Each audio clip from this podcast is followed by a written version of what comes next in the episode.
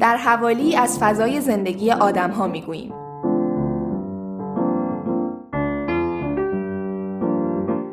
حوالی خوابگاه را می شنویم.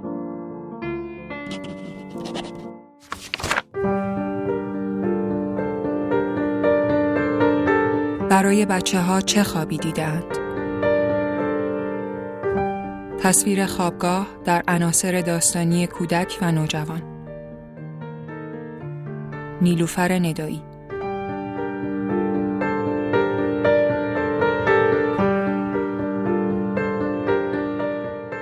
کیفیات و روحیاتی در زندگی هر کس وجود دارد که همیشگی نیستند. روزی جایی تمام می شوند. آدمها از موجوداتی کوچک و شکننده به انسانهای بزرگ و پرتمطراقی بدل می شوند. حال خانه کودکیشان کوچک می شود، یک سکو یا یک قار یا یک درخت خیالی ناپدید می شود و واقعیت زمخت و حجیم روی تنشان سنگینی می کند. همه چیز خیلی معمولی فقط می گذرد.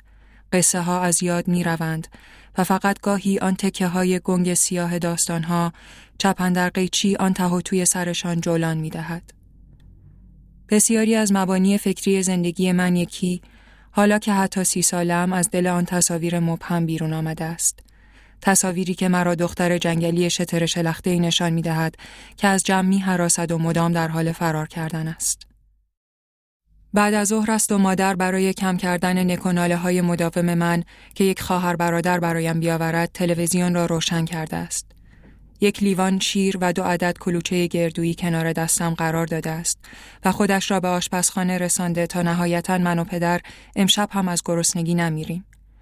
یک قلب شیر می‌خورم و جودی را می‌بینم که با آن موهای پریشان بافته که روی هوا مانده در راهروی تاریک پرورشگاه منتظر مرد لنگ درازی است که داخل اتاق مدیر رفته و می‌خواهد از او حمایت کند تا بتواند در دبیرستان درس بخواند.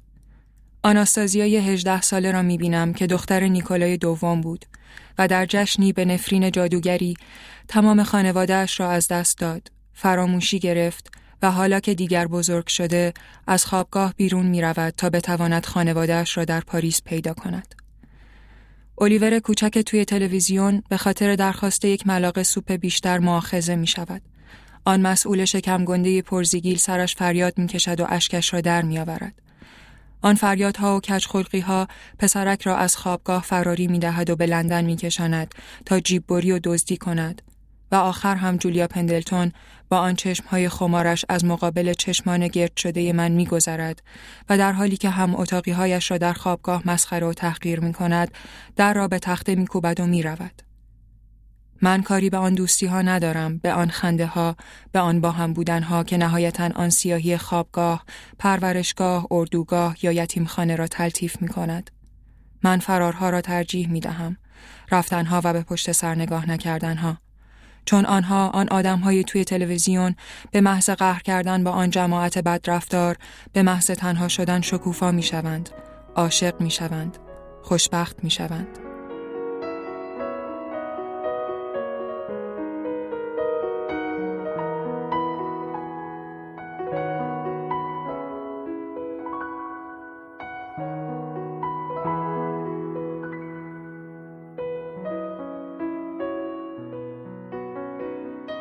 من هنوز گهگاهی اهالی خوابگاه را یتیم و بی سرپرست می دانم. مردمانی فروخورده و بیچاره. چرا که برای من پنج شش ساله آن مکانهای خواب و زندگی پناهگاه های مخوفی بودند که کودکان بیگناه را در خود حبس می کردند و امانشان را می بریدند. جایی که خدا نکند پایت بهش برسد. اگر نه بدبخت و مفلوکی و تنها راه نجاتت از این حجمه شوربختی فرار است. آن خروار تصاویر سیاه و خاکستری دو بعدی هولناکی آن امکنه را در ذهن من پنج شش ساله برجسته تر می کرد و در نظر من هر آن جایی را که تخت خواب بسیار داشت نیروی اهریمنی فرا گرفته بود. بتینا مایباور معتقد است که کودکان تحت تاثیر تصاویری که می‌بینند دنیای پیرامون خود را درک می کنند. او این پروسه را تئوری ذهن می‌خواند و باور دارد هر آن تصویر خیالی که از طریق داستانها، کتاب، انیمیشن و غیره به کودک عرضه می شود، بر احساسات، افکار، قوه خیال و باورهای او اثرگذار است. بدین ترتیب پر بیراه نیست اگر بگوییم هر آن تصویری که مقابل چشمان کودک گذاشته می شود عقاید و اعمال او را در آینده تحت تاثیر قرار می دهد. اما از بدجنسی صاحبان رسانه نیست که ذهنیت کودک را زخمی کردند. این جادوی قصه است. به محض رویارویی با داستان ذهن انسان مکیده می شود و هر چقدر هم که تمرکز کند و بر خود مسلط باشد در مقابل جاذبه دنیای خیال نمی تواند مقاومت کند. حالا آن انسان را دختر بچه تصور کنید که از دار دنیا چند کتاب و یک تلویزیون دارد. او حالا به جای موهای سیاه مدل قارچیش موهای بلند قرمز و بافته شده دارد و یک هو در سرمای گزنده سن پترزبورگ با گردنبندی که رویش نوشته شده با هم در پاریس با شکمی گرسنه و در حالی که تحقیر شده به ناکجایی می رود. من پنج شش ساله که همه آن آدم های دو بعدی شده بودم و حالا خوابگاه و پناهی نداشتم به کجا می رفتم؟ حال خانه ایمان به اندازه فاصله یتیم خانه جان گریر تا دبیرستان یاد بوده لینکلن قد می کشید. یا یک هو فاصلهش یک روستا تا لندن می شد و حتی خیلی وقتها این سرش روسیه بود و آن تهش فرانسه. من در حالی که پتو روی سرم میگذاشتم با قدم های کند خودم را به زور میکشاندم تا از فلاکت و سیاهی خوابگاه رها شوم و بالاخره به جان اسمیت برسم به فاگین به دیمیتری و ملک ماریا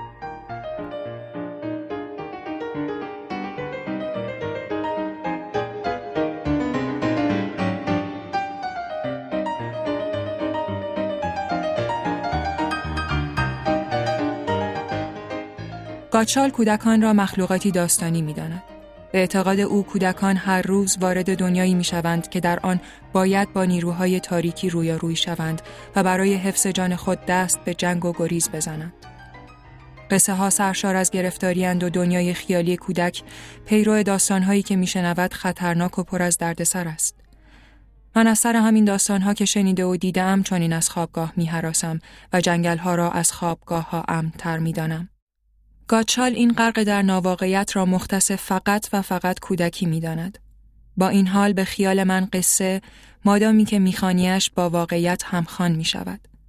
مثلا من یازده دوازده ساله بودم که روی سکوی نه و سه چهارم پیدا شدم. درست است.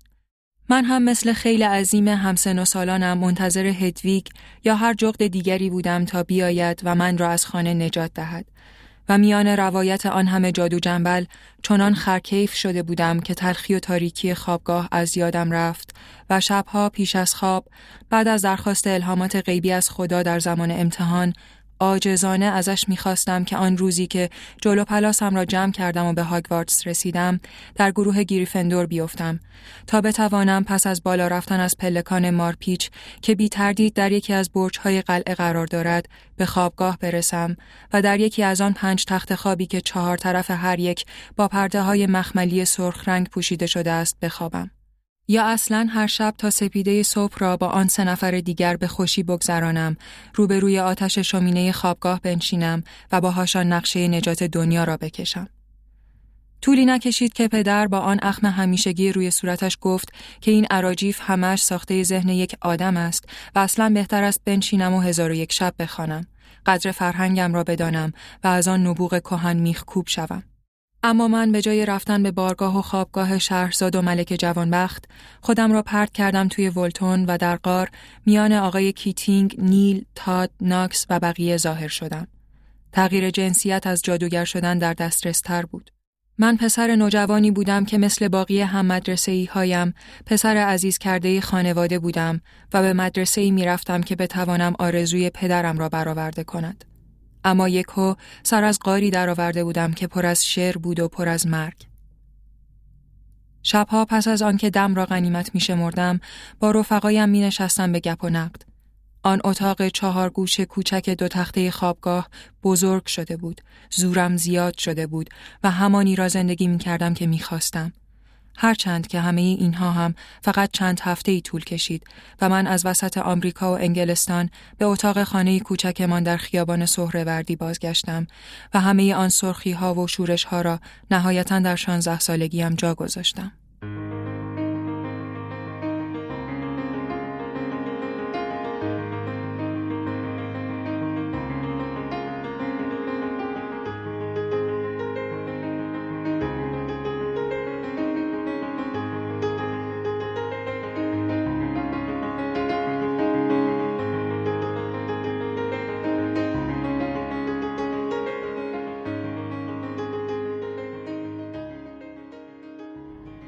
به واسطه این ترس ها که البته برآمده از خیالات من هستند، هیچگاه تجربه زندگی در خوابگاه را نداشتم.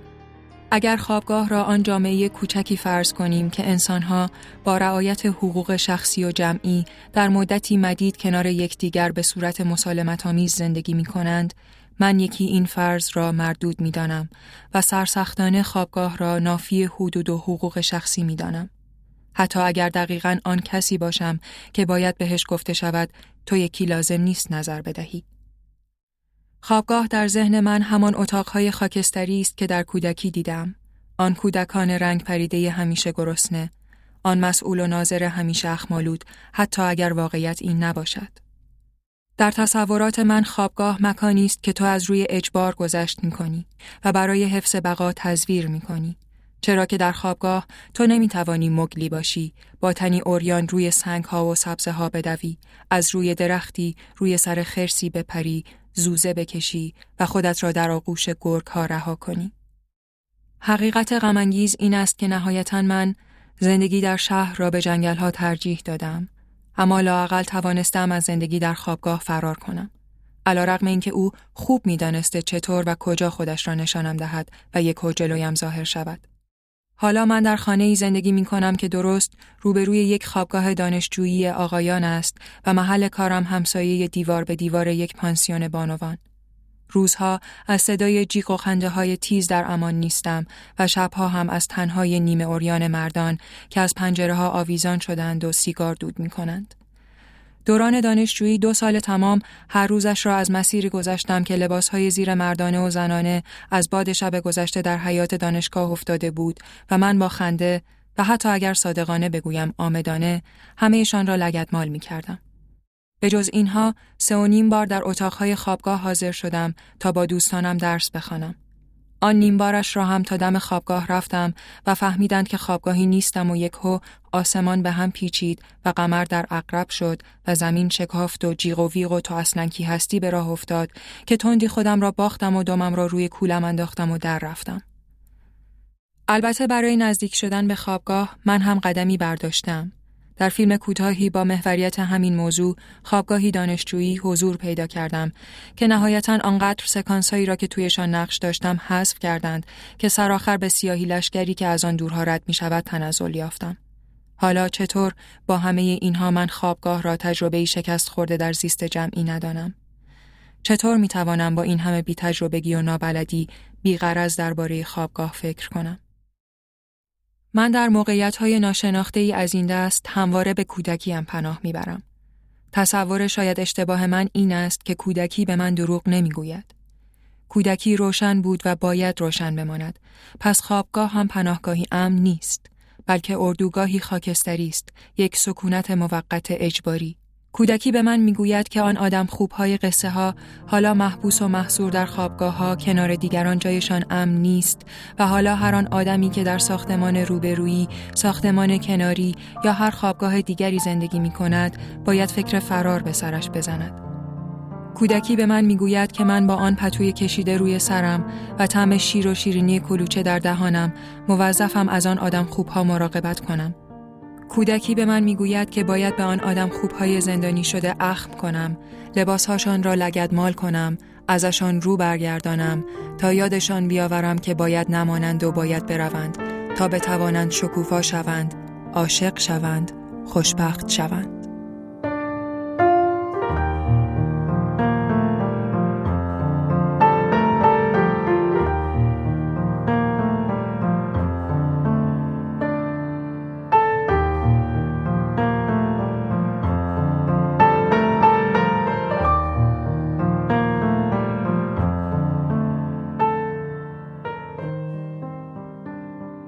حوالی ما و فضای اطرافمان. زمستان 98